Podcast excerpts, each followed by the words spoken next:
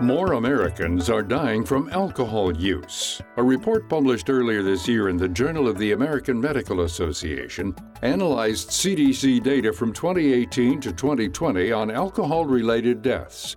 This means fatalities due to liver disease, alcohol related poisoning, gastritis, or other conditions. In men, this rose by 12.5% year over year, while amongst women, it jumped a staggering 15%. Add on top of this the COVID 19 pandemic over the next two years that led to a greater surge in consumption. For many, the stress, isolation, and boredom of this time was eased by alcohol. For author Annie Grace, this dependence started long before the pandemic. For decades, booze was an easy way to blow off steam, celebrate, socialize, and more. When I started to question my drinking, I actually ended up drinking more, not less over time, because as I started to question it, I thought, oh, this is going to be easy to just cut back. But it didn't turn out to be all that easy to just cut back because I really believed all of the things I believed about alcohol that it relaxed me, that it helped me loosen up. Today, Grace has a healthy relationship with alcohol and is the author of the book This Naked Mind Control Alcohol, Find Freedom, Discover Happiness, and Change Your Life. However, where she is today didn't come easy. For many years, she felt out of control and couldn't find a way out. Go back to her early 20s, and she began drinking socially through work. She had graduated from college and just moved to New York City to work full time in corporate marketing. I was told by my boss that it was the happy hour was kind of like the golf course. It was where the deals were done, it was where people got to know your name. It was where your career was made or lost. And so, even though I didn't drink, I better start showing up to happy hour and learn how. And I did. I actually made it a mission to sort of learn how to drink. Slowly, she began to rationalize her excessive drinking by setting some rules. She typically avoided hard liquor and would instead opt for red wine because that, in her mind, was healthier. Earlier this year, the World Health Organization published a report stating that no level of alcohol consumption is safe for a person's health. It doesn't matter whether it's wine, a cocktail, or beer, it's the alcohol that causes the harm and not the beverage. However, to Grace, these drinks were a tool to her success. In her eyes, it's what made her funnier, smarter, more relaxed, and so on. The interesting thing about alcohol is that over time, all of the other sort of coping mechanisms I had to just be human, like exercise or getting together with friends, they all kind of started to involve or were replaced by alcohol. And so, fast forward a decade, I'd done what I set out to. I became incredibly successful corporately, but I was also drinking about two bottles of wine every single night. Grace eventually switched to buying boxed wine because she grew embarrassed by how many bottles she'd accumulate over a week. She says she finally hit a breaking point during a trip to Europe. I was flying home from the UK. I had been super drunk the night before. I had gotten up and I went into the hotel restaurant to get a drink on my way to the airport at six in the morning. I thought I would have a mimosa, which was okay for a morning drink. And I went in there and I ordered a mimosa, and she said that it was too early for her to open the champagne. So she offered me a screwdriver, which was vodka and orange juice. And drinking hard alcohol in the mornings was one of those little lines that I wouldn't cross. And I thought, if I don't cross this line, then I'm still okay. But I felt very desperate this morning to just feel better. And I had a few before I got to the airport. After the 6 a.m. cocktails, she felt overwhelmed by guilt and ashamed by her lack of control and the person she'd become.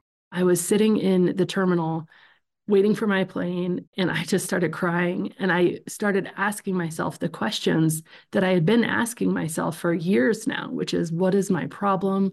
Do I have a problem? Am I an alcoholic? What's wrong with me? And those questions were just so incredibly painful. And in this one moment, I actually got a different question. And the question was why?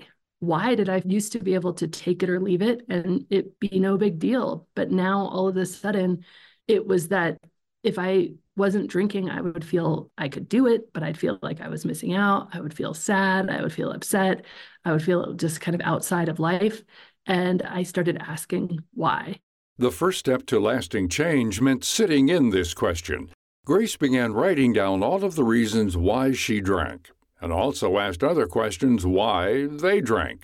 For instance, she wrote down that wine made her feel relaxed. While that was her perception, was it actually true?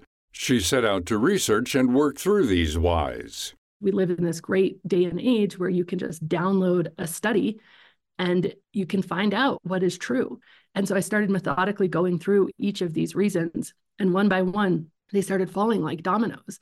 All of these things that I believed about alcohol, that it relaxed me, it doesn't relax you. It actually increases the cortisol response in the body, or that it made me happy. It doesn't make you happy. In fact, the cumulative effect of alcohol is to make you less susceptible to pleasure or joy. And you actually need it in order to feel pleasure or joy because of how it's numbed your pleasure centers in your brain. And I would learn this stuff over and over.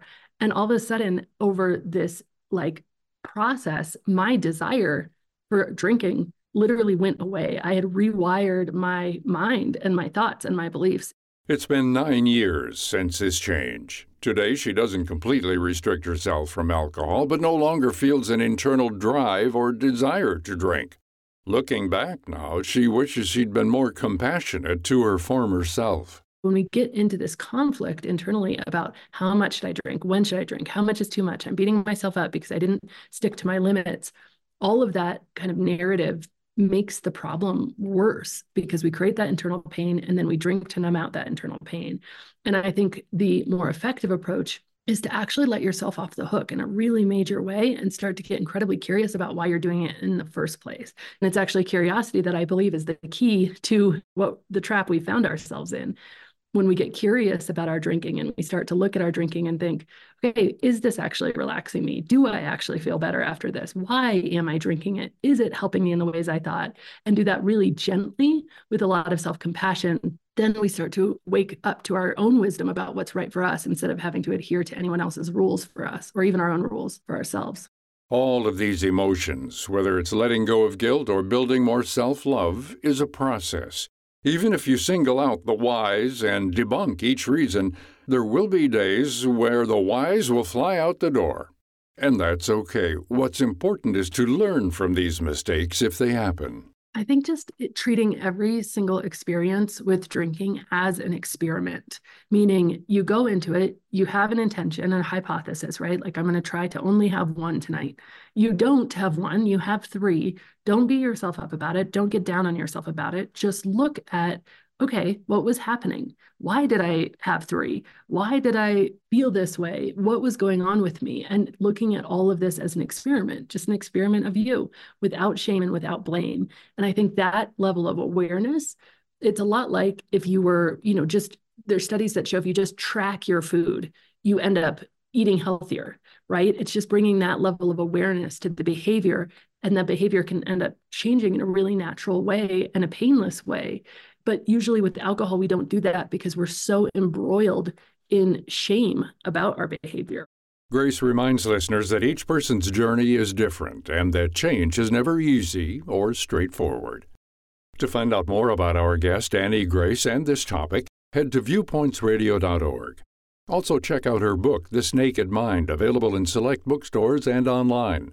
If you or someone you know is struggling with alcohol, there's help out there. If you need help right away, call or text 988. You can also call the Substance Abuse and Mental Health Services Administration hotline, a free 24 7 service at 1 800 662 4357. Alcoholics Anonymous is also a trusted longtime resource. Find more information about AA by visiting aa.org. This segment was written and produced by Amira Zaveri. Our studio manager is Jason Dickey. I'm Gary Price.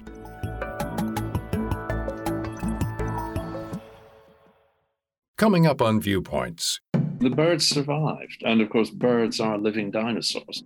The larger picture of why dinosaurs are no longer around today. Then, I had to really put her back in line and say, You're still a teenager, go out with your friends, you're going to college. This is not your burden. Let's process this. You've had a loss too. Let's talk about this. Finding a Way Back After Loss. I'm Marty Peterson. And I'm Gary Price. These stories in depth on your public affairs magazine, Viewpoints.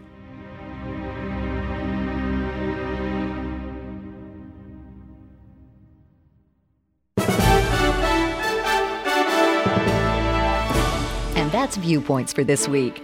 Follow us on Twitter, Facebook, and Instagram to learn more about upcoming shows and find a library of past programs on Apple Podcasts, Google Play, and Spotify. Plus, you'll always find previous segments and more information about our guests at viewpointsradio.org. Join us again next week for another edition of Viewpoints.